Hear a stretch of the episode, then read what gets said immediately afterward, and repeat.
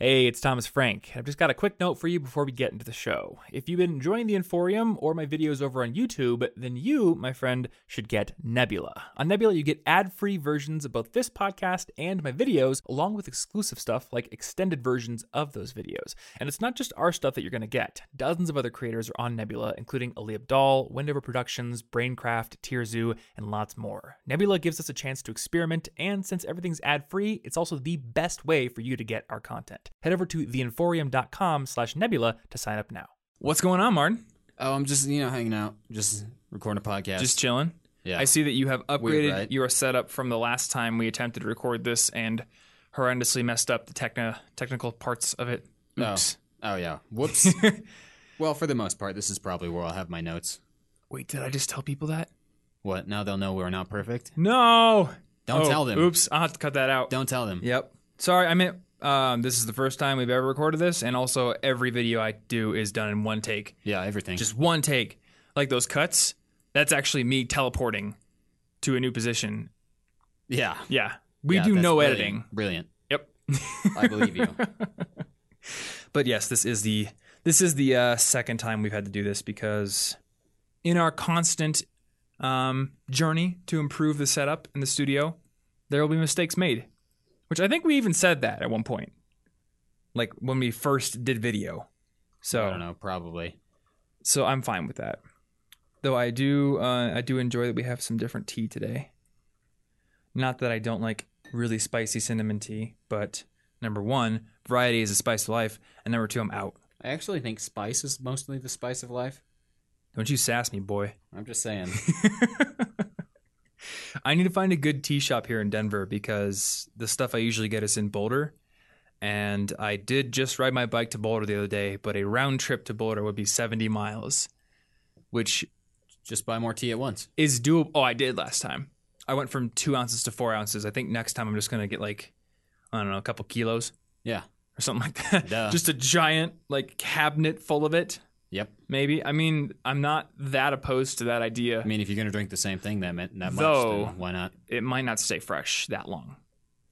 Like even if it is in an airtight bag, I I would imagine there's Well, yeah, some like I mean- shelf life of But tea. they're storing it, so just don't get much more than they need to store it. I mean, they're storing it, but I'm guessing if I come in six months from now, what they're going to sell me has not been sitting in the tin for six months. Yeah, but I think you could go through a tin before it'll go bad. Because you- you drink like the same tea all the time. Oh, I do, but I'm I was like saying like two kilograms. Like I, I really oh don't no, think don't don't actually two do that. No, don't actually do that. That would be like That's too much. a grain silo of it. No. Maybe maybe a little less than that. Uh, obviously, you should do something reasonable yeah. to this a lot. I did ride my bike to Boulder the other day. It's uh, 34 miles to, and then because it got rained out, I took the bus back and just biked six miles from downtown to home. Hmm. But it was a good 40 mile day. the bus have a bike rack on it? The it did, but they were both taken up, so I had to shove my bike in like the under storage.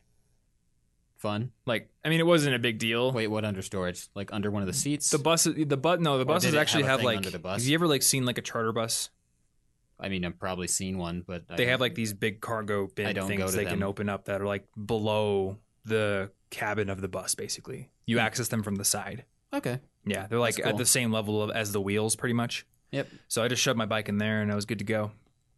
Yeah, I was like a little bit freaking out at first because both the bike racks were full, and I was like, "Damn it, am I gonna have to wait Yeah. for like an hour for the next bus?"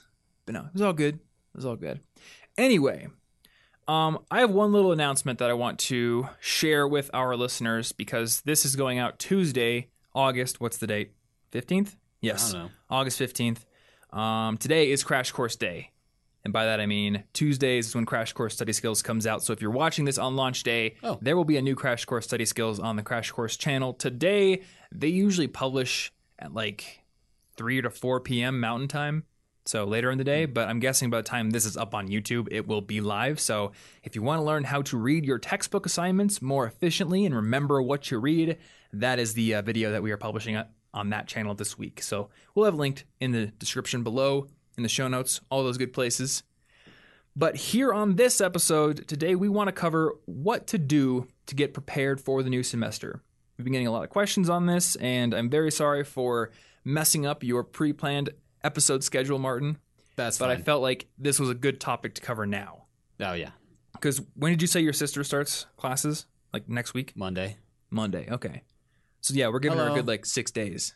Hello, little sister. Hi, Martin's sister. So, I have a bunch of things to cover in this episode. I'm guessing you do as well. So why don't we just jump right into it? yeah. I got some stuff. We'll just. You got that giant outline there. I do have a big giant. Take us away, fearless leader. Don't you mean Ernie? No, you're a fearless leader. and if you think Ernie cannot be called fearless leader, then you don't understand Ernie of the night bus. He is a fearless leader He is very of the night bus. Duh. Okay. So my I guess the biggest thing for me is I think to be prepared for the new semester, you want to use the lack of obligations you have right now and the generally higher level of motivation to prep as much as you possibly can, build an organizational system, get things into your calendar, basically just set things up so that everything is easier later on when you are dealing with homework assignments and tests and studying and all that kind of stuff. And mattress jousting in the hallways. Yeah, especially masters, ma- mattress, Masters Ma- jousting. mattress jousting. yeah. Sometimes I transpose consonants. You know what it is. Yeah. Well, sometimes I trip over a linguidentical linguidentical fricative. Linguidentical. That's not it. I love just making up linguistic That's that's not it. linguistics terms. I I like make just- up a lot of them. Yeah. Well, every time I try to like make fun of you a little bit for linguistics, I don't remember the names of the actual terms, so I just make one up. That's fair. You were close. Lingua fricadental. Linguidental fricative would have worked. That's what it is. Linguidental fricative. I don't even know what that is. The, the, the, the, Oh, when you say like the the. Yeah. the. Gotcha. All right. So Yep, the that's, a- that's an example. First thing I think you should do is to make sure your calendar is filled out. So, what I mean by that is your calendar is like the external system you should trust to remind you to do things all throughout the semester, not your brain. So, look ahead at what's going to come up during the semester from now until the end of it and get it on your calendar. That's stuff like when's finals week? Um, when and where are the finals during finals week for each of your classes? Because I don't know about most people at home, but at Iowa State, like a lot of my classes were not in the same classroom as the actual class was. Yeah, they made it really confusing. Or the- I'm sure a lot there of the was a finals. reason, probably, but it was confusing. The reason was reasons. We'll go with that. That's fair. I have no idea why. Keep us on our toes. That's just another one of the finals that you have to pass. Oh, Is the deciphering scheduling I mean, final? you're kind of not wrong. That is a pretty important life It's skill. an being able to know when and where you're supposed to be. Like a lot, and a lot of people kind of fail that. So Yeah, maybe that's what Iowa State was doing. They're trying to make sure Maybe. people know where to be. that'd be pretty clever. But yeah, on the uh, academic calendar, which is on the college's website, you can see. I'm not sure if this is released like right at the beginning of the semester, but pretty early on, they'll release like a final schedule. And it's like, hey, if your class is Tuesday at 10 a.m., that's like the first day of the week you go to class, then your final is going to be Wednesday at 7 p.m. And then usually it'll say, like, for this class, it's actually over in this building. And one semester I didn't look at that and I showed up at my classroom for the final and it was like lights off, door was closed, nobody there. And I freaked out. Yeah, I was like, reasonably. did I just miss my final? And then I looked on the site and I was like, oh no, okay, it's uh, over on this side of campus. So had I known so were you before, were you late for it when you actually got there? um, no, because I was early for the final in the first place. That is also a good tip. Don't Oh, show up to your final like literally the minute it starts. Yeah, So I did have about 10 minutes to run over and get to the right room. that's good. You should always assume that something might go wrong. mm-hmm. It's a final. Yeah, exactly. So you can have things like I don't know, like holidays, like when school's going to be canceled or closed. Um, I've got things like oh, the big thing for me was always I wanted to know as soon as possible when I could sign up for the next semester's classes Yeah, because it was competitive to get in some classes, and like the moment that it opened, people would be going in there to sign up, and spots are dwindling. yeah. It was battle royale. It basically was It battle really royale was. for classes, especially the wine tasting class. My girlfriend got shut out of a class she wanted to take her entire education because people would snatch it up so fast. Did she? Oh, you mean that one? Was it like It, wa- packaging? it was design? like yeah, it was a specific design That's right. elective she really wanted. it was but, like, packaging. She never got to take it. I remember that. Yeah. I- So did like Anna ever get to take that one? I don't know. I don't I'm remember. sure because I remember they were both complaining about how it was always full. Yeah, but that's the reality of scheduling is you've, you've got all these other students who want to take this at the perfect time or with the best teacher according to rate Mhm. my professors or whatever. Mostly the teachers with the chili peppers probably. Probably. You know.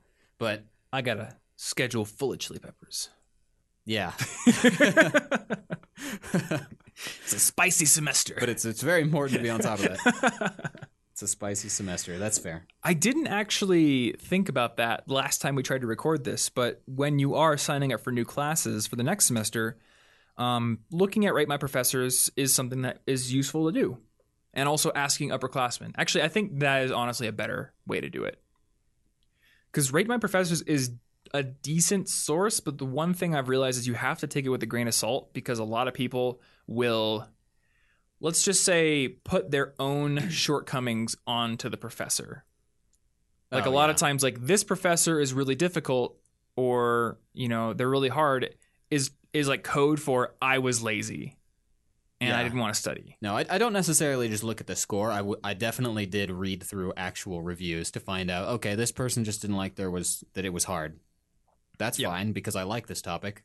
It's okay if it's hard as long as the teacher's willing to help. Did they say the teacher could help? This person Yeah. never asked. I'm going to ignore that review. It's like Amazon because half the tech things you're going to be like, this USB flash drive didn't work. Yeah, it's probably because you plugged it into the CD drive Not even tech things. and like that you just don't know what you're doing with the item. So you can't trust all reviews. a little while ago, I was looking for tie bars on Amazon. Wait, what?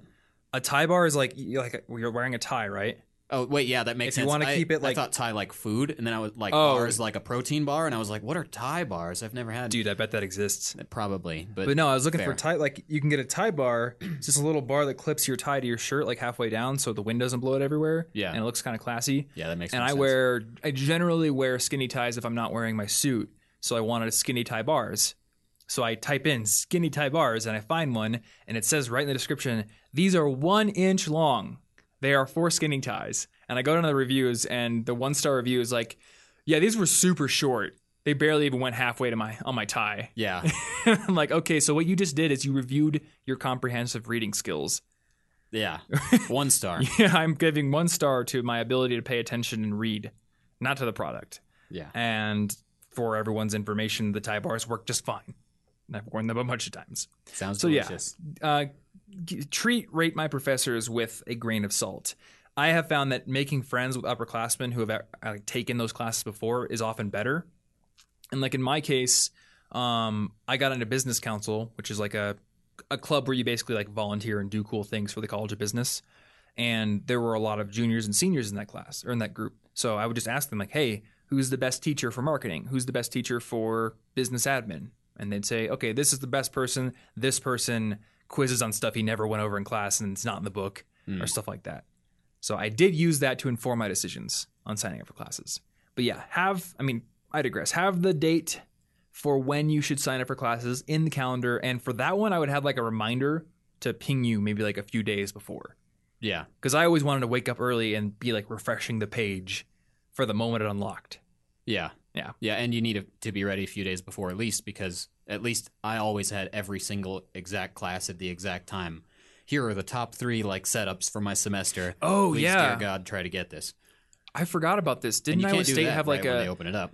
Didn't Iowa State have a schedule planner? Yeah. It was like it was different than the actual schedule, where it was like a you could like put in all the classes you wanted, and then it would It would suggest all the times and Yeah. suggest different configurations. Yeah. So if you know what kind of schedule you want, then you can go right to the times you want, right to the teachers you want, and sign up, and Yeah. hopefully get what you want. Um, also, know when like you need to submit the FAFSA. If you're a U.S. student, you need to submit FAFSA for financial aid. There's like a preferred date for that. I think for Iowa State to be considered for all the scholarships and different aid things, you had to submit it by March 1st. So Sounds right. something like that. Um, and technically, you could submit it by June, I think. So obviously, the earlier the better. You can get more money. Uh, and then if there are scholarship due dates that are important, like have those in the calendar. For Yeah. us, the College of Business had like a a scholarship that was universal to the whole college, and it you basically like filled out one application and you were in the running for ten or twelve different scholarships. Yeah, very low effort. Yeah. Uh, did you ever win a scholarship from that? Yeah. Nice. Yeah, I got a few. Yeah, I won like I think three scholarships from that. So it was very useful to have on my calendar and not forget to do. Um, let's see here. What else do I have? Oh, so this isn't something you can do before the semester starts, but after the first day in class, you can take your syllabi, or as you like to say, syllabesium. Yes. I do. I think I remember Syllabesium TM. with a TM on there. Syllabesium brought to you by Carl's Jr. Naturally. Who else? They pay me five bucks every time I say it. Once you get your syllabesium, then I would spend like a good night or afternoon putting all the due dates for assignments that are in that syllabesium. Kind of like loses its humor as I keep saying it. But That's what makes it a real word, Tom. oh, It's becoming real. okay. It's entering the vernacular. Yeah.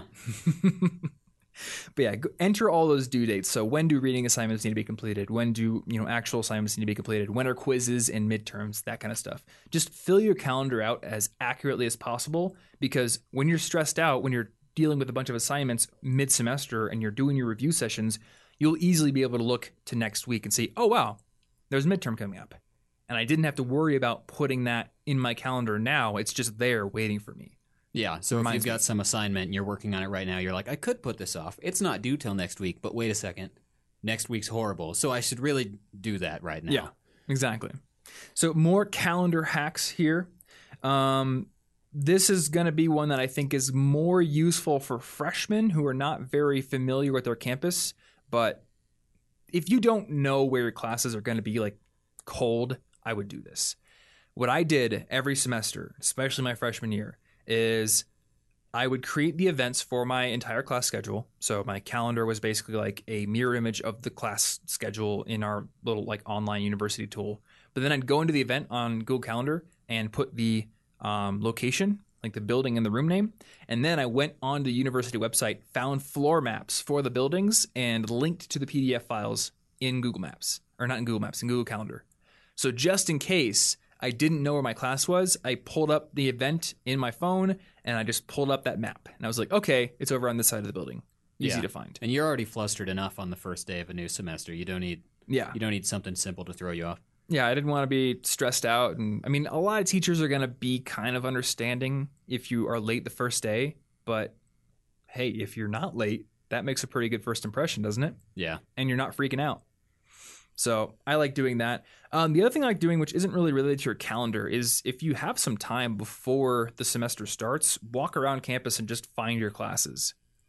And like a good kind of two birds with one stone thing to do here is if you are in like a dorm with new people, go around campus with them because you're doing something with new people, you're making friends, and you're figuring out where your classes are.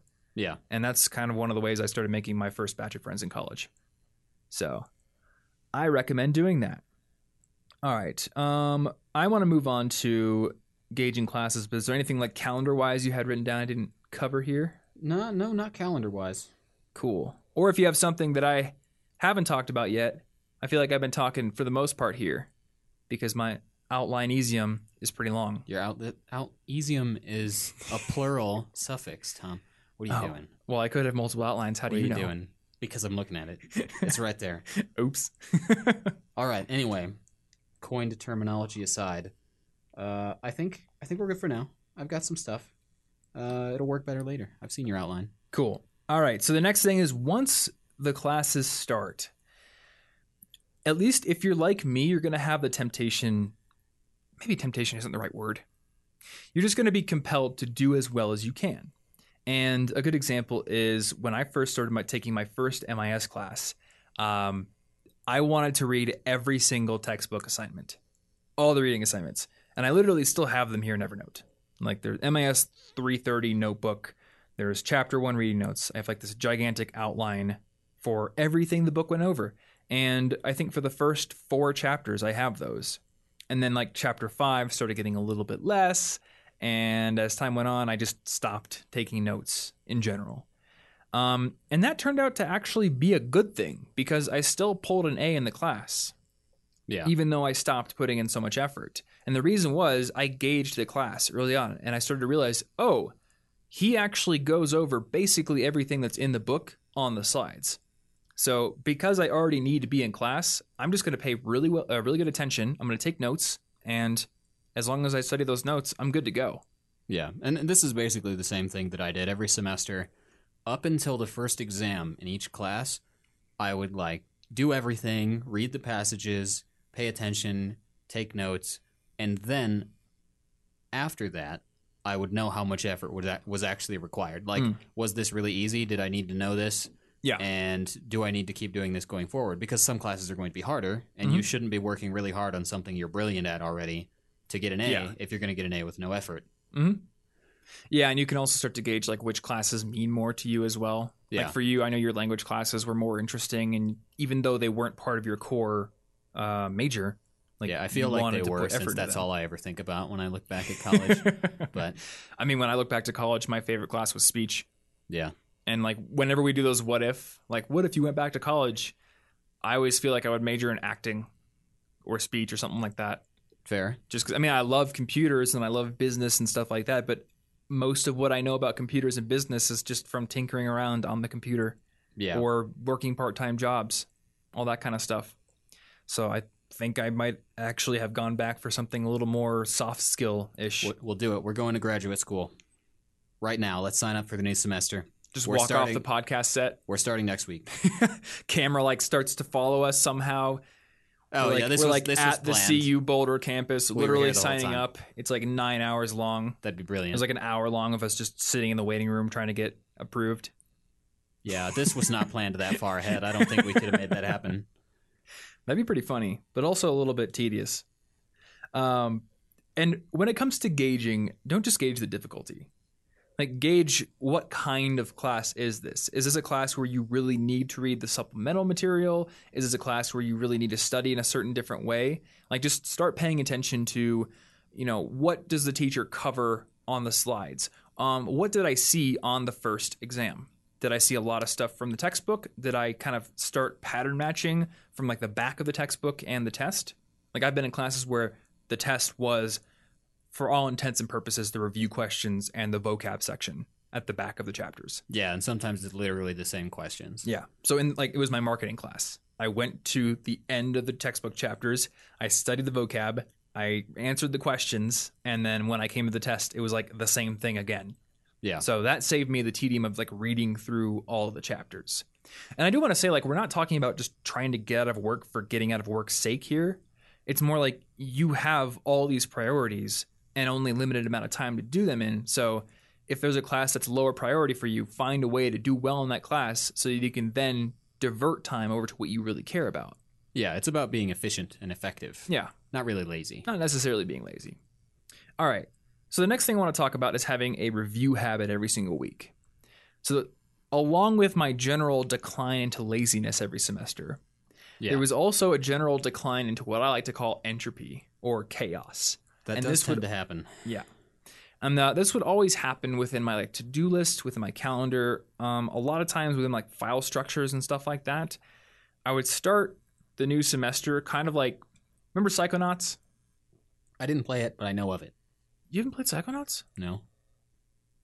Podcast over. Podcast over. We're done. I don't even know what system it's on. Was it on PC? Because I never played PC It was on games till PS2. college. I think it was on Xbox, I and it is on Steam now on PC. I didn't have a PS2 and uh, I didn't have an Xbox. Well, I have a PS2, Put it on Switch. and I'm pretty sure I have Psychonauts. I mean, who was Tim Schafer? Tim Schafer, if you're watching this, please put Psychonauts on the Switch. I'll buy anything on the Switch. I'll buy I Barbie will games absolutely on the Switch. buy it on the Switch, No, but I it's it's on Maybe I. Steam, and I, I've got it on the PS2 if you ever want to play it. Hmm. It's honestly a really great Yeah, I- platformer. I've seen I've seen a bit of it. I saw Clyde play some of it. I think. Okay, so for people who haven't played this game, uh, you basically like go into the minds of other people, and like what's in their mind is the level. And there's one character who has his mind like super nice, like nice and tidy and boxed off, and just like really locked down and organized. But then as the level goes on, you start to realize like a lot of things are repressed, and it starts getting more chaotic, and just things Oh. start going crazy. I love it. It's a genius game, but that is a good, accurate depiction of my semesters usually. I start out super organized, everything is great, and then as time goes on, it's all a mess. There's tasks that haven't been done. They have like due dates that are three weeks in the past. Oh, there are yeah. calendar events that are like recurring, but I'm no longer going to them anymore. Like it's a mess. And you look at it and you're like, I can't trust my external systems anymore. So then you start relying on your brain to remember things, and that's when things start slipping through the cracks. Yeah. As soon as looking at your system isn't a habit, there's like, what is the system? The It's- system is useless. If you don't look at like a task list every day or something or a calendar, then it doesn't do anything for you. yeah, it does absolutely. Other than nothing. maybe make you feel guilty. it does make you feel guilty. So the way to deal with this, and I made a video about it that we can link to in the show notes, is have a weekly review habit where you review what went right, what went wrong, what did I intend to get done, and what's the reality. But also where you go in and you basically clear your systems back to neutral. You bring them to where they should be. So Yeah. if there are tasks that didn't get done, you give them a new due, uh, due date. Or if you just realize, oh, I don't need to do those anymore, okay, delete them. Yeah, I think yesterday I said you need to go in there and complete, delete, or make concrete, by which Yeah. I mean scheduling. But like, there shouldn't be anything in there that is just hanging out for months at a time. If you're not doing it, it needs to be scheduled so that you do it, or it's not important, so you need to delete it. Mhm. There's no reason to just leave 10 things in there that are constantly there, making you feel like you suck at doing things. Yeah. And I mean, this is something that, And I've it, done that. it doesn't end once school's done because we deal with it with Asana.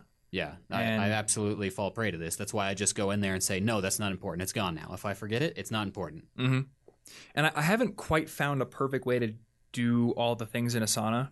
Like, I will usually if like if I didn't get a task done and it's sitting there with a red date on there, I'll usually just like move it to this Friday. But then it's often just like a process of like kicking the can down the road a little bit, and then it never gets done. Yeah. So- well, the they like the U, UX in Asana is a little little more complex, and luckily than I think what the normal student's going to have to deal with. That's So- true. Well, I'm so trying to put nice. myself We're back in my like student 12 shoes. projects that We are, but like I don't want to make the assumption that students only have to do school things with hard due dates that are like they must be done otherwise you fail the assignment. Because when I was a student, there was always little things like I need to go buy a suit for my interviews coming up, or I need to go get my car oil changed, and like it was similarly easy to kick the can down the road. So one thing you can do is make like a maintenance day once a month or once every two weeks or something where it's like all right this day i'm just going to block off like six hours i'm this Yeah. is not time for homework this is not time for studying it's time for batching the maintenance tasks why did my light just turn off boom another teleportation yeah. not a cut at Nope. all one of our lights definitely didn't just go out No, that's ridiculous. i just like to sometimes weirdly teleport a little bit into the same exact position but like slightly changed Tom, the one thing about technology is that it's always perfect. It never has any problems or it hiccups. ever ever breaks ever Just ask anybody who works with a cash register in one of those little thermal printers. Never breaks. don't even talk about that. I used to work at the grocery store, and I hate those printers so much. thermal printers are dumb. And I also hate Um, cash registers because they always like take a zillion years to boot up. Anyway, so maintenance days are very, very useful, uh, and having these review days are also useful as well. So my suggestion is the same day that you have your review day, have your like next week's planning day, and Sunday is a really good day for this. So Sunday, sit down, figure out what went uh, right next week or last week, what went wrong. Just kind of like ask yourself, what habits do I need to start cultivating to get over some of the problems I had last week? Bring your systems back to where they should be, and then review your to do list and your calendar for what's coming up next week so you kind of know, you kind of preload into your mind everything you need to do during the week. Yeah. And that will keep you organized. Yeah. So I got a question for you. We get a question, or we get questions like this all the time um, from students who are ambitious, and they'll ask things like, "All right, it's summer. Should I buy the textbooks for my next semester's classes early and get ahead?" Well, you're asking somebody who just rented a textbook for a class he's not going to just because. But aside from that fact, some textbooks are cool. They're so cool. They're so fun. They're the best. I own a textbook. I'm I gonna literally- audiobook it and listen to it for fourteen thousand hours. No, I'm not. I was going to say you don't like audiobooks. That doesn't no, sound like no, you at I'm all. just saying an audiobook of a textbook would be like the worst, longest thing. They're huge. Can you imagine that probability theory textbook in audio? Yeah, that would be horrible. um, I digress.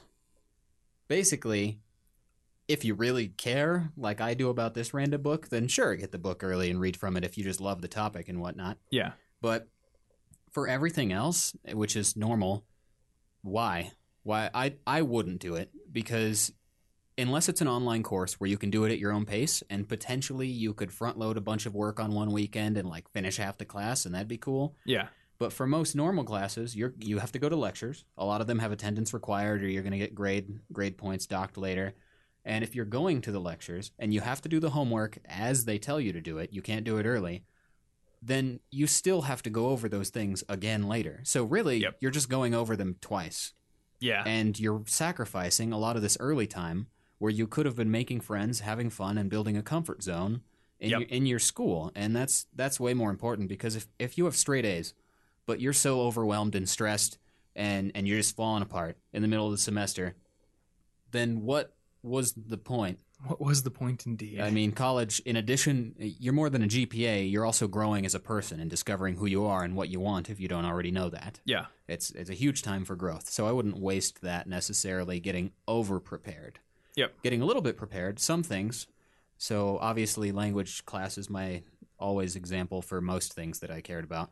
But so I, when I had a French class, I would practice my French accent very early on because mm. that's a very small, easy to practice base level skill. This Yeah. one base level skill improves the rest of my performance throughout the rest of the semester. That kind of thing could be nice to do early. But, Okay, but and the an actual grammar and stuff. A while to cultivate, right? Yeah, well, you have to teach your mouth the physical rules of how to how to make a sound. Yeah. And if you and sometimes you can't even hear the difference between the sounds, so you have to learn how to hear the sound before you can even hear whether you're making it correctly. Okay. Yeah. So that kind of thing I could see working on early, but I didn't work early on all the grammar because the class is designed to teach you at a pace that you can learn the topic. Mhm. That's that's what the teacher works so hard at making a syllabus for. Yeah. That makes is sense. to spread it out a- along the right amount of time. hmm And when you're doing it in class, like maybe you're not using what you're learning in the context that you would use it maybe in the real world, but you're at least closer to application in the form of tests and homework and assignments and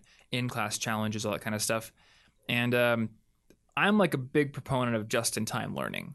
Like, I need to learn this. Okay, I'm going to go learn it. Because when you're learning just in time, your brain knows it's important. Whereas if you're just learning for the sake of like being re- weirdly over prepared for the class, I think you're not going to retain as much.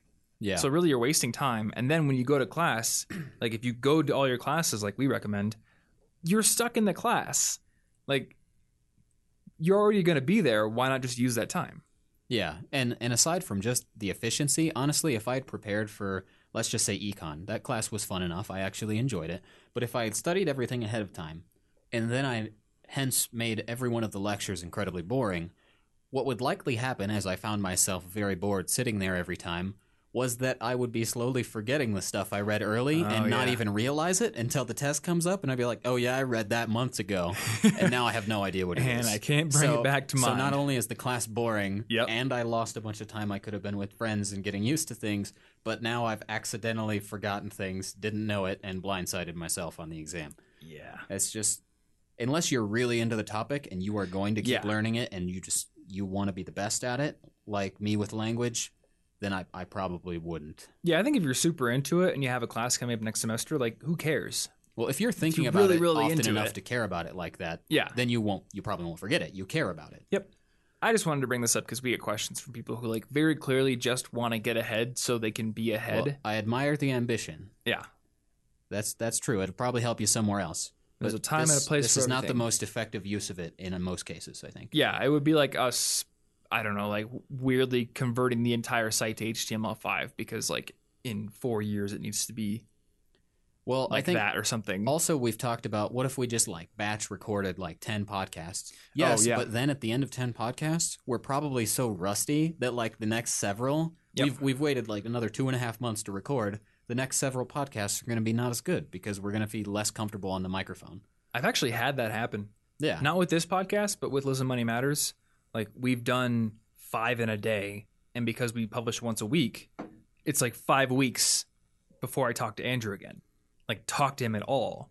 yeah. So it's like five weeks. Oh, hey, what's up, dude? And now I have to act like we're you know we've ta- been talking like all the time, yeah. So you lost. and we haven't been. you lost the negatives of doing it every week, but you also lost the positives of doing it every week. yeah, there is value in coming back every week and practicing on a regular basis. Yeah. Cool. All right. So, you know what? I, I, I don't know if I talked about this um, when we first recorded this episode, so maybe it's a good thing that we were re recording it. Make sure your computer's backed up.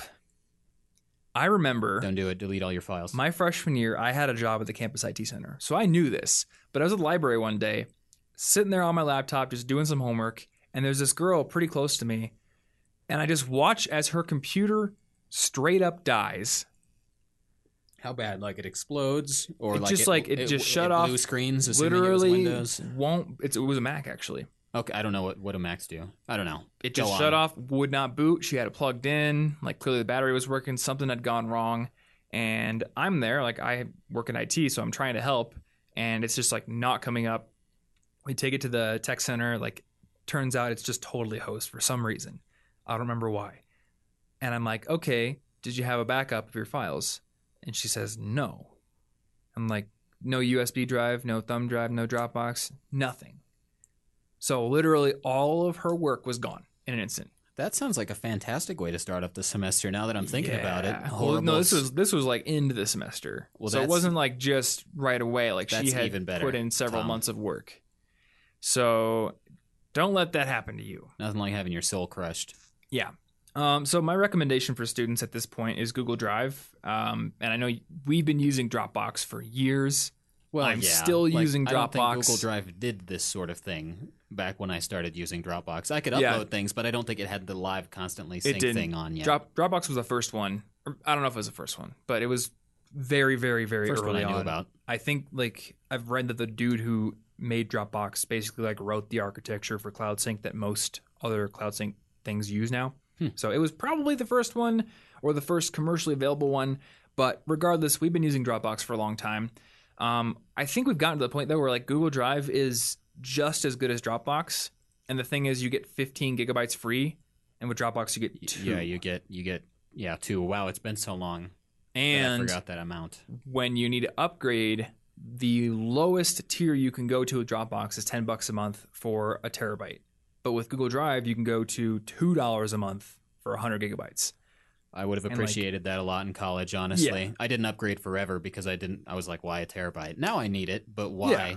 In college, I didn't need that much yet. In college, Dropbox had like this referral program where like if you got your friends to sign up, you get I think it was like 500 megabytes per friend. Yeah, And I was like I was insane. I was like an Amway salesman about it.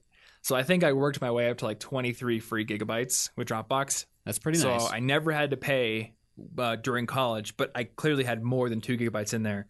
So two dollars a month for 100 gigabytes, like that would have been enough for me. I think it would be enough for me literally now. The only thing that puts me over is the need to have video files in the cloud for the editors. oh But, yeah, Like other than that, like photos, I'm, I don't have 100 gigabytes of photos. And what else do I put in there? Like a few music songs. Everything else is in Spotify uh, files. So yeah. At this point um and we talked about how like they have like version control and stuff. Like i looked at google drive's version control today. It's equivalent to dropbox's. They keep your files like every time you save it they keep a, vision of it for uh 30 days.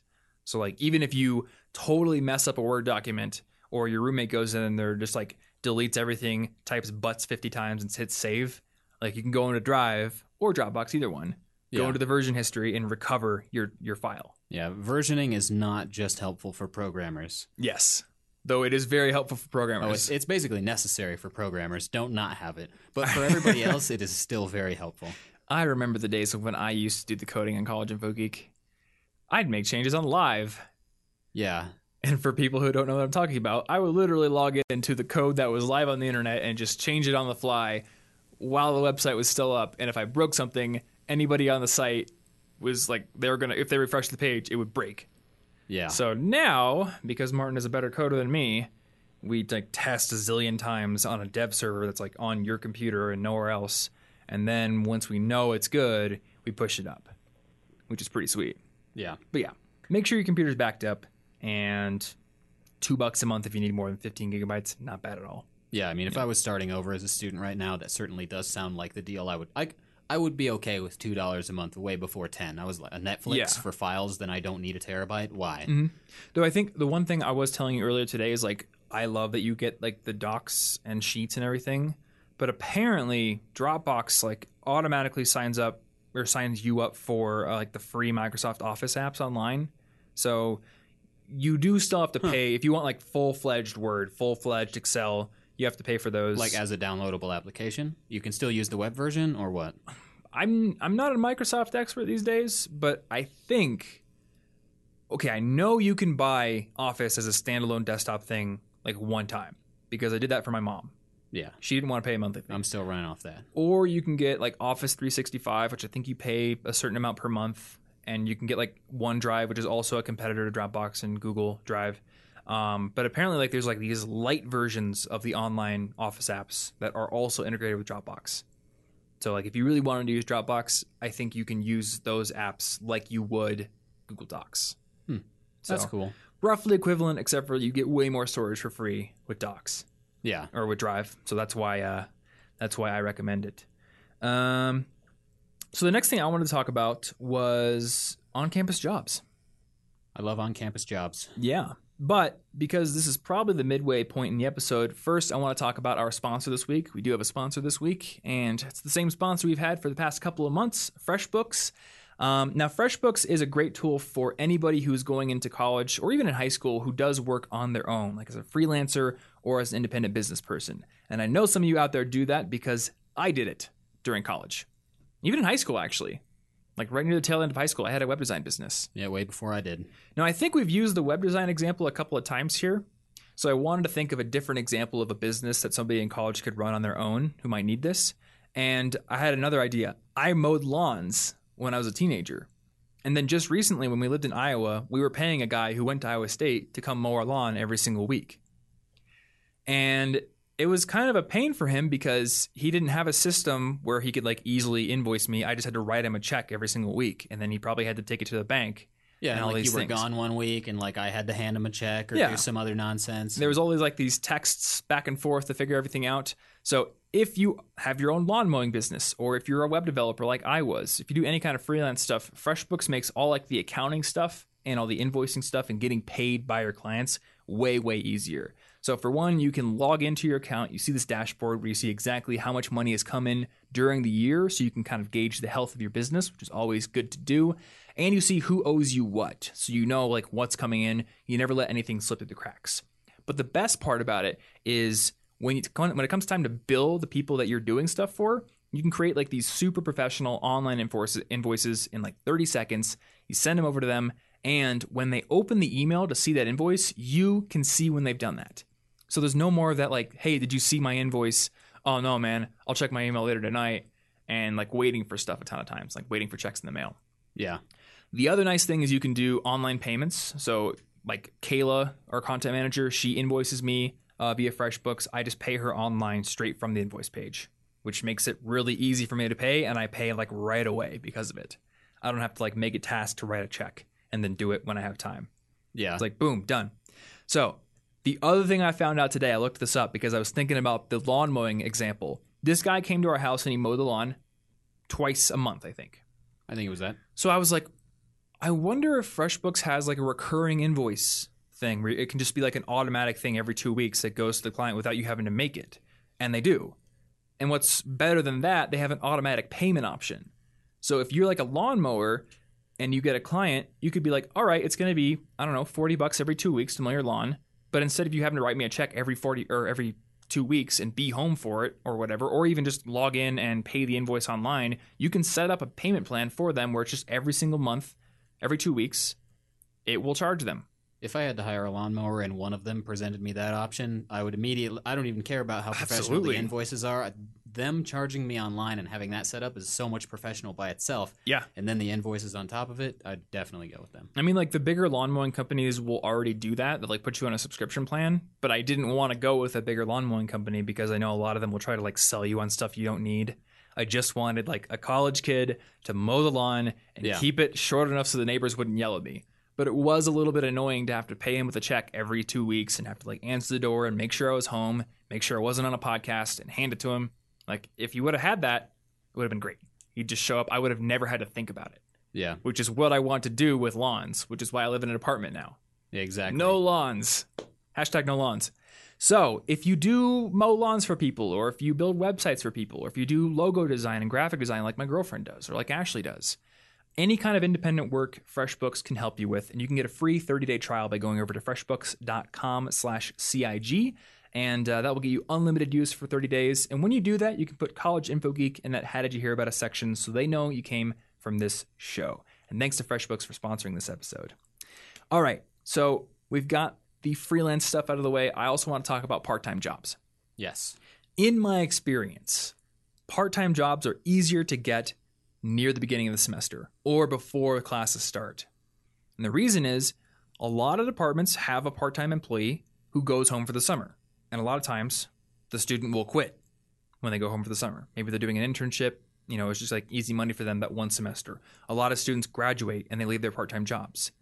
So then the good part time jobs open up during the summer. And a lot of times there just isn't enough people on campus to fill those jobs. Yeah. So if you can get in and maybe your university has like a part-time job board on their their online tool or whatever, you can go apply and it's going to be a lot easier to get the good jobs early on. Yeah, especially if you want to be picky about what kind of Yes. job you want or what department you want it to be in. And we've talked about that like that four-tier system of part-time job desirability. Tier 1 is anything that's related to your major. Tier 2 is like soft skill jobs, communication skills, planning skills, anything that will impress an employer later on.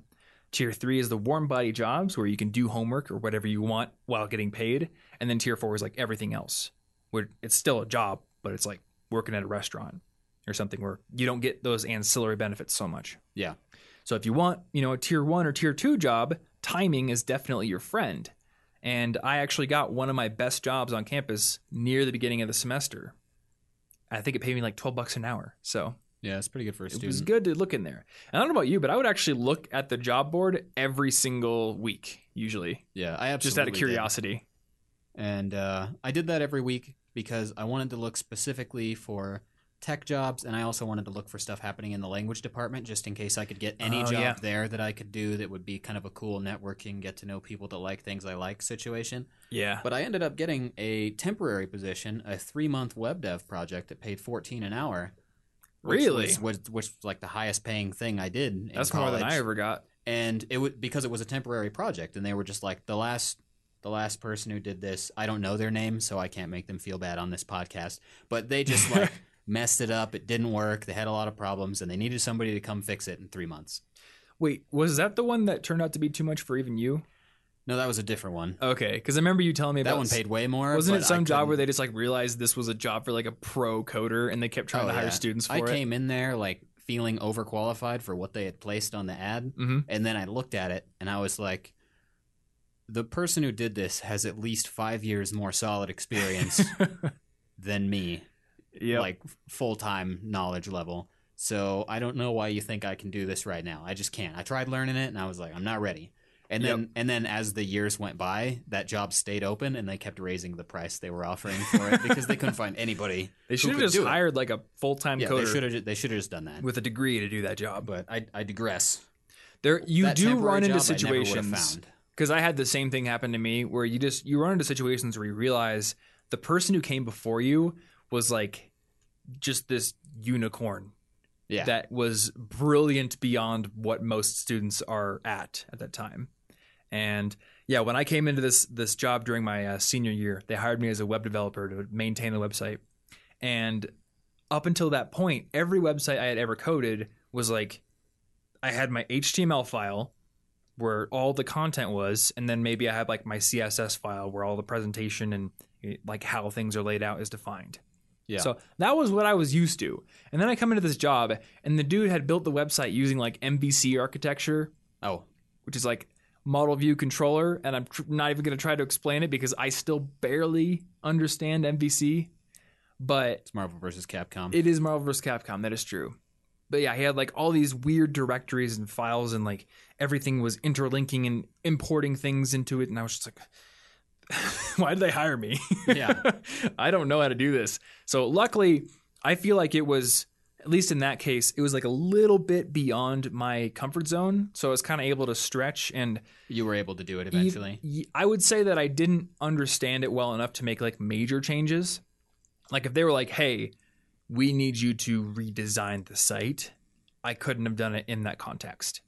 Like I, I would have had to rebuild it from scratch.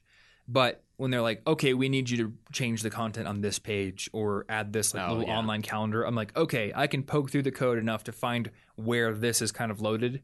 And then just add my stuff in there or make the change. Or I can control F through the directory to find what they want me to look for. Yeah. So that ended up being good. But anyway, looking for part time jobs can definitely be a good thing early on in the semester. Um, also, this is going to be more important for people who are later on into college. But for me, at least, career fairs and internship hunting season starts really early. Like I think the career fair is less than a month into the semester every year. Yeah. So my sophomore year, I really wanted to get an internship for that summer that would be coming after the sophomore year. And a lot of people don't know this, but if you want an internship after a sophomore year, you start looking at the beginning of your sophomore year because that's when the career fair is. And a lot of companies, they want to make their hires really shortly after the career fair.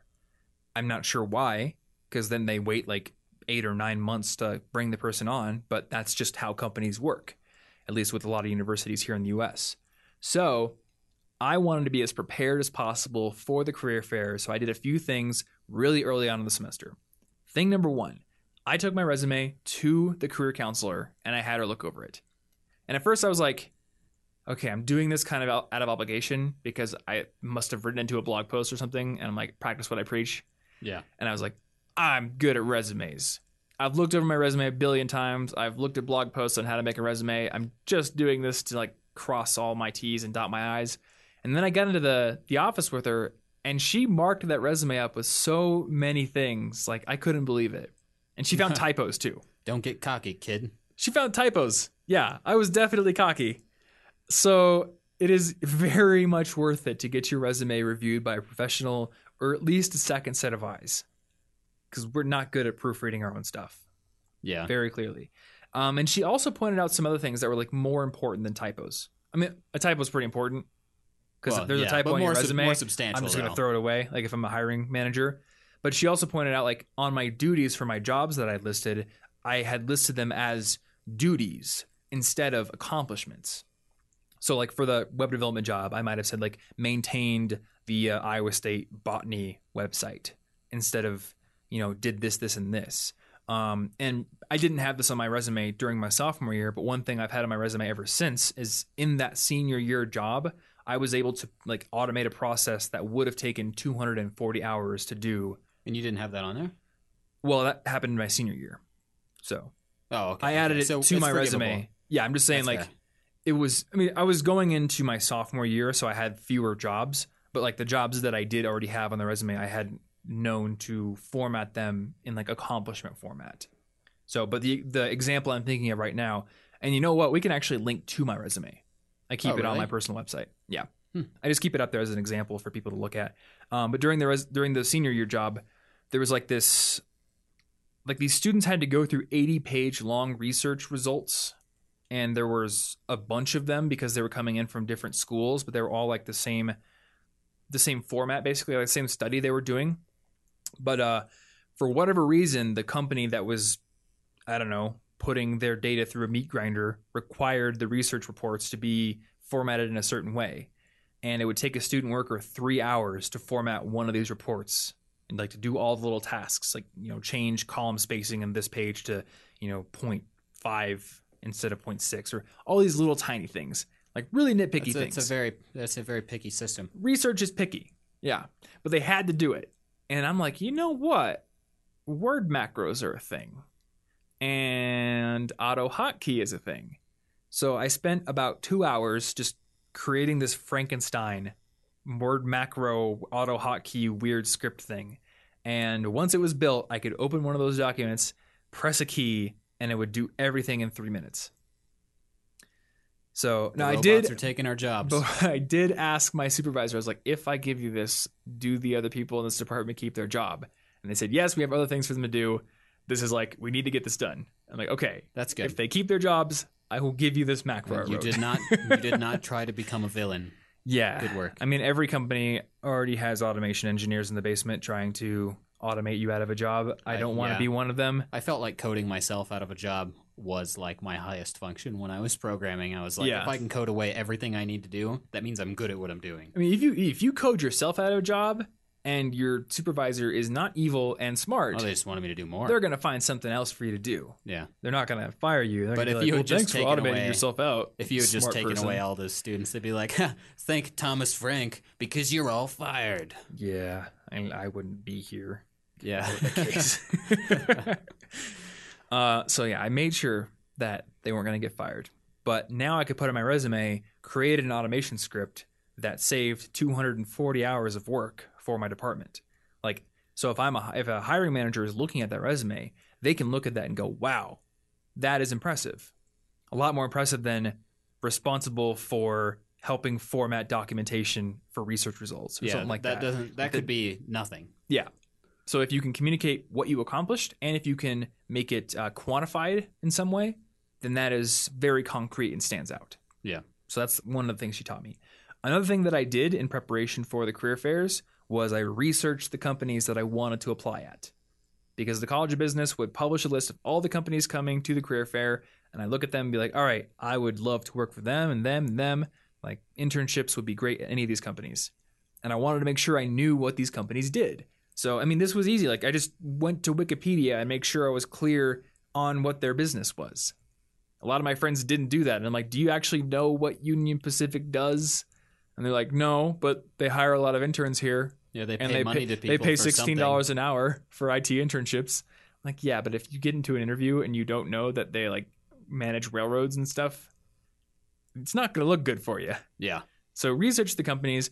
It's kind of a preliminary thing at the beginning of the semester. Like later on, once you know who your interviewer is, you can maybe look up your interviewer on social media. Maybe they like fly fishing or something, you know. You can bring that up in conversation.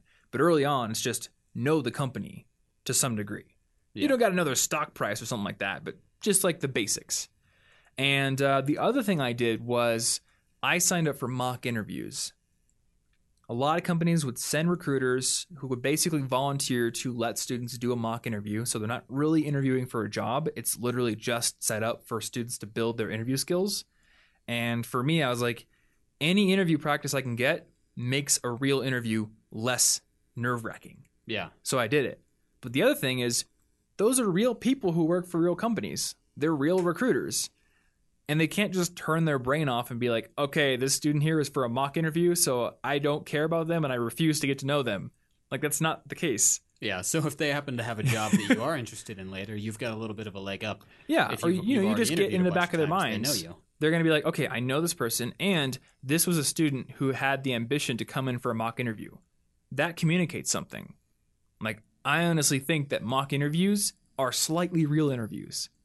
Just like informational interviews are kind of real interviews. You're not really interviewing for a position, and you don't ask for a job in an informational interview, but you still are bound to impress the person that you're talking to because you took the time to talk to them. Yeah. So do that.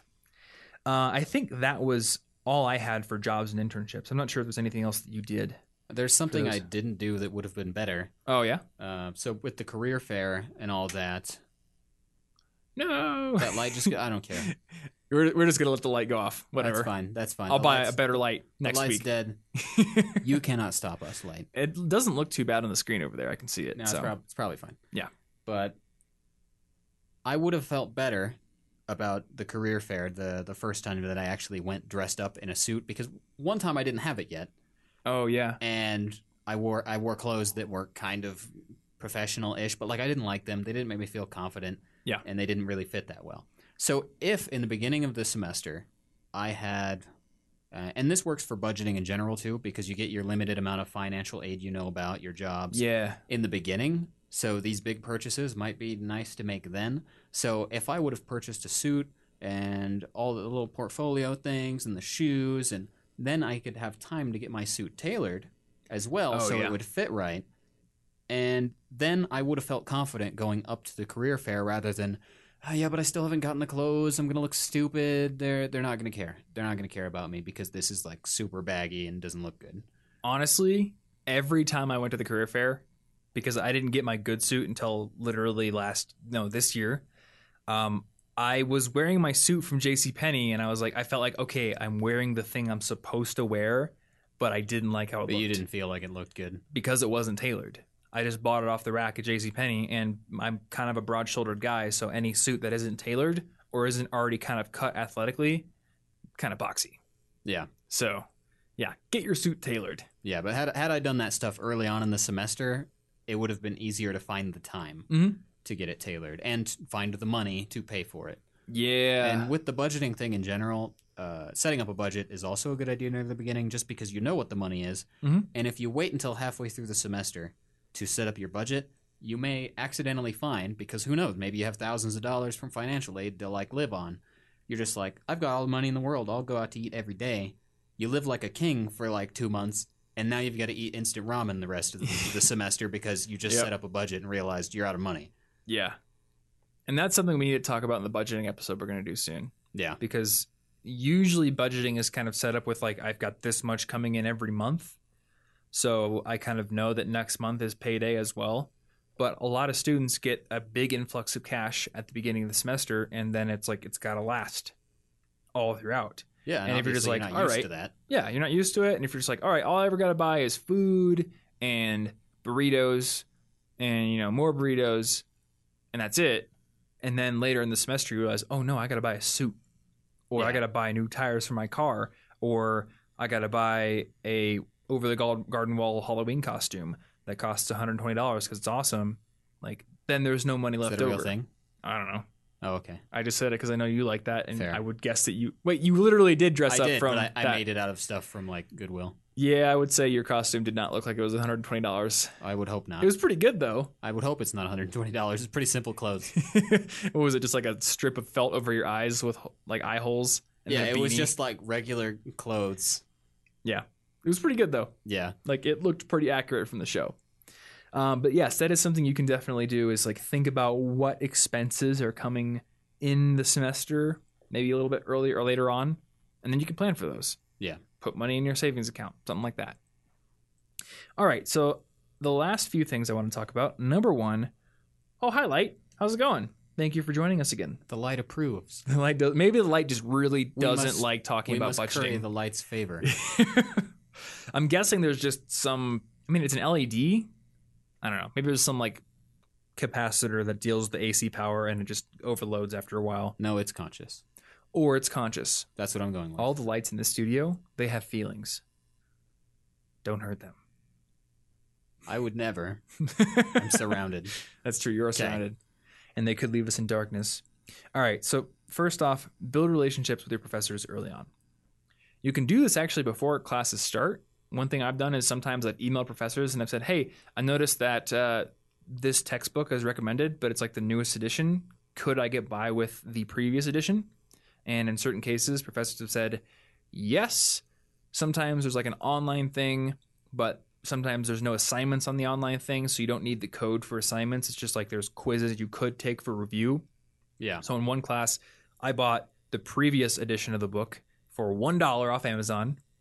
And then I just made a friend in class and I was like, hey, can I log into your online thing to do the quiz review things? And she said, sure, that's fine. So that saved me a bunch of money. Nice. Um, and then after, I mean, you can also, that's like a good way to sort of build an initial point of contact with the professor. But then your first day in class, go up and introduce yourself.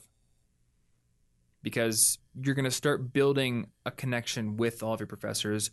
You're going to get to know them, they'll get to know you, and they might tell you about things you would have otherwise missed, like conferences or opportunities, or maybe even like they need a research assistant. Yeah. Who are they going to think of when they need a research assistant? Not the person who's like sleeping in the back of the class who they've never even met before. It's Yeah. going to be that person who came up and shook their hand first day of class. Yeah, especially if it's a class where you like the subject matter. Mhm. That is also a great networking opportunity. Obviously, they work literally in that, that same topic. So, I think you should do it for every class though. Because I've talked about this in another video, and one person was like, "Yeah, but which professors do I go up and introduce introduce myself to?" And I'm like, "All of them." I mean, you're gonna be in those classes. There's no reason not to know your professor. I mean, the thing is, like, say you're taking a I don't know biology class as a prereq for something, or like it's a gen ed that you have to take, Yeah. and you're a business major. You don't care about biology. Still, if you know your professor, there's a huge benefit because when you know the professor, you have skin in the game when you go to class, and you're going to be more attentive because you know they have like they're going to be paying extra special attention to you because they know you yeah. just like you pay extra attention to anybody you know in a room at a party. Like you just know them. So you automatically think about them more. And I know from personal experience in the classes where I've known my professors, I was more likely to sit up front and pay attention and take good notes and do well. And in the classes where I never took the time to introduce myself, a lot of times I'd go to the back, I'd sell computers on Craigslist and just, I don't know, not pay attention. Yeah. Like yeah, work on blog posts. yeah, obviously you're gonna get grades for your homework, and you're like you're in the class, but it's like your database entry is in the class. But when you know the professor, like you are in the class, you're bought in, you're Yeah. engaged. Yeah, I absolutely tried harder in the classes where I was like basically friends Mhm. with the teacher because I didn't want to disappoint them. Yeah. Yeah. You know that they are going to be disappointed if you don't come to class. Yeah. In fact, I my philosophy professor, I got to know him, but then I skipped some classes during my freshman year, and he called me out on it the next time I came in. Yeah. He's like, "Oh, Thomas, I haven't seen you in a while. Where you been? yeah, ma- you sick." could have gotten away with it if you had never introduced yourself, but now it's too late. If it wasn't for that meddling philosophy professor Yep. And all his ethical conundrums, conundrums. Yeah, quandaries and conundrums mixed together. I was gonna say quandaries, and then I was like, Yep. Yep. Fair. All right. So last week in the Essentialism episode, we talked about how essentialists spend more time exploring their options because when they do find something they care about, they really focus on it. Yeah. So if you're a freshman, if you are brand new to your school, do this.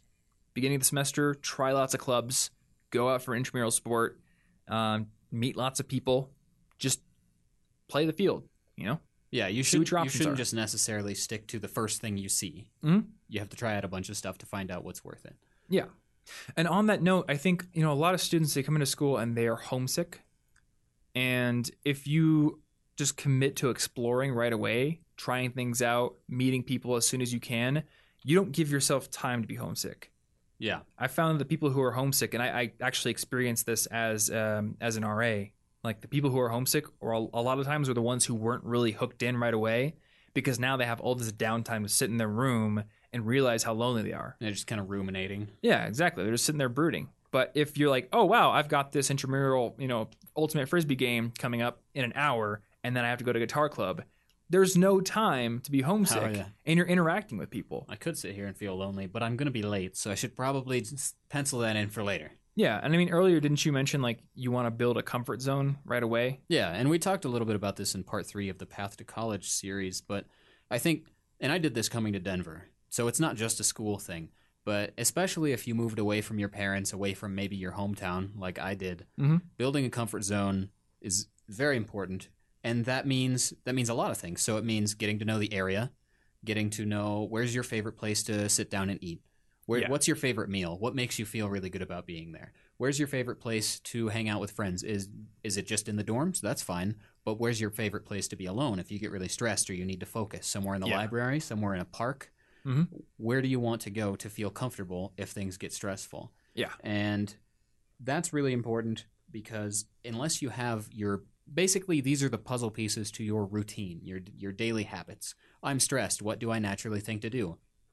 Go mope in my room or go to the botanic gardens here in Denver Yeah. and kind of refresh myself. Mhm. So when I came to Denver, I tried to do these things. I tried to get to know my my closely surrounding environment, my favorite places to relax, my favorite foods, and that makes it easier to just sort of go about my day without going, "Oh no, this normally I would have gone to this place right now because I'm really stressed, but that's Yeah. my hometown. I can't go there right now. I'm lost. What do I do? I'm just going to stand here and freak out for a bit." Well, like in your case, with the example of the botanic gardens, you're associating stress relief with something that is unique to Denver. Yeah. So you're strengthening the position of this new home versus your previous home. Whereas if you just, you know, mope in your room, you kind of wish that, oh, I really wish this was my old home. Yeah, all Like, your room isn't is really unique. place. Exactly, yeah. So in college, if you have like a group of friends you can go hang out with, or a really cool spot on campus, or maybe in the library, that is associated with your new home. So building your comfort zone within that new home is a good thing to do. Yeah. To get rid of that homesickness. Cool. So the last thing that I wanted to talk about was having the right gear. Now, I'll just say this up front. It is inevitable that no matter how well you plan, you're going to move into college and forget things. Which is why our college literally had like a like a day where they would bus students to Target. So you could just buy all the things you forgot. Yeah, it's pretty useful. But if you do plan, then you will show up to college with less things you forgot and also less things that you don't need. Because that's another thing I realized. Like, we came to college with pots and pans and wooden spatulas and stuff, and then realized there's no kitchen. In the Oh. dorm, and we have a meal plan. There's literally never any need to cook. you bring the spatula to the dining hall and you just kind of use it to flip stuff before you go. eat it. Can I actually cook my own burger? Yeah. And my mom sent me with a spatula, and I feel like I would be wasting it if I didn't cook my own burger. So can, can I just come back there? Can, it's like, can you open the gate? Yeah, Yeah. no, it doesn't happen.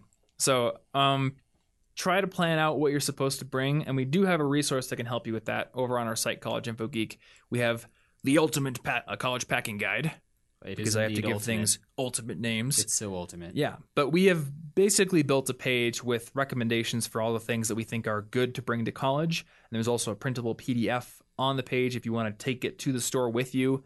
Um, I know you spent a lot of time coding it. We spent a lot of time getting all the items for it. So we will have that link down in the description below if you are listening or watching this on YouTube or in the show notes. Um, yeah, and then later this week, I'm doing an updated What's in My Backpack video. Ah, yes. So The that- elusive backpack. the elusive backpack video. Yeah. I did one a couple of years ago. People liked it, so I'm going to update that. So between that and the college packing guide, we'll have recommendations or at least starting points for the things you should bring to college. Or bring to high school, you know? I think a lot of the stuff we talked about in this episode was like more skewed to college and university than with most episodes, but I think there's a lot here that will be applicable to high school as well. Yeah. So if you're in high school, you know, maybe you're not packing for college, but there is maybe some stuff you could have in your backpack, or you could plan how you're gonna organize your locker, or you know, know like should I put these two books in my bag so I don't have to go to my locker, which is way across the entire school, and then be late for class Yeah. because I never give you enough time to get to class. No, It was like four minutes. that's a test. It is a test. Yeah, sprint to every class. That's how we keep you fit. So that is all I've got for this episode. I don't know if you have any parting thoughts, but we have Uh, I guess it would probably be a good idea to set up sort of uh, any health habits you're interested in early. Oh, yeah. Not necessarily first thing, but like a sleep schedule, uh, exercising, healthy snacks, or what you're going to eat as a habit. Because Hmm. forming these habits while you have more downtime in the beginning of the semester is is easier. And then later, when you're overwhelmed with midterms and tons of other stuff, if it's a habit now, you will more likely still exercise and go Yeah. to sleep at the right time and stuff. If you try to form those habits later, you're likely to just say, "Yeah, well, I don't have time for that, so I'll form that habit next semester." that's true. Tests are here. it's the difference between already having that part of your schedule blocked off and going and doing it Yeah. versus like trying to squeeze it in. Yeah, and once it where it becomes kind of won't fit. natural, you'll just respect that time. Yeah. But if I was in the middle of tests and I was going to start a new habit, I well, I wouldn't be because I have something to care about. I'd start that new habit later. And Yeah. since you have tests, you know, at least twice a semester, you may not want to just keep pushing stuff off until there Yeah. aren't any tests. Yep. That would be a good idea. But that's about all I can think Cool. of. Yeah, it is a good tip. So I'm glad you added it. All right. Well, that will do it for this episode of the College Info Geek podcast. Once again, I want to thank FreshBooks for sponsoring this show this week. And if you want to get a free 30 day trial of FreshBooks and start using it to increase the efficiency of your freelancing business, your lawn mowing business, you know, web development business, whatever you might be doing, go over to freshbooks.com slash CIG and put College Info Geek in that How Did You Hear About Us section to let them know that you came from this show and to let them know that it is working for them. So thank you once again to FreshBooks for sponsoring this show. Thank you for listening. If you want to support this show, um, another great way to do it is to go over into iTunes and leave a rating and review. That helps bump it up the show rankings on iTunes, which is probably the place where most people find the audio version of the podcast. I'm thinking. That's probable. Probably. There's a, there's Google Play as well, but iTunes is probably the biggest place. So the higher up we can get on the charts there in the education section, the more people will find this show and be able to benefit from it. So thank you if you do that, and thanks for listening. Regardless, um, show notes are going to be down in the description below if you are on YouTube or over at College Info Geek. Actually, no, there's a different URL. CIGpodcast.com slash 172. That's our little short link that'll get you over to the show notes page on College Info Geek. You'll find links to Google Drive, to the What's in My Backpack video once we've got it up. All those things we mentioned in this episode. So check those out. Thanks for listening, and we'll see you next week. Stay cute.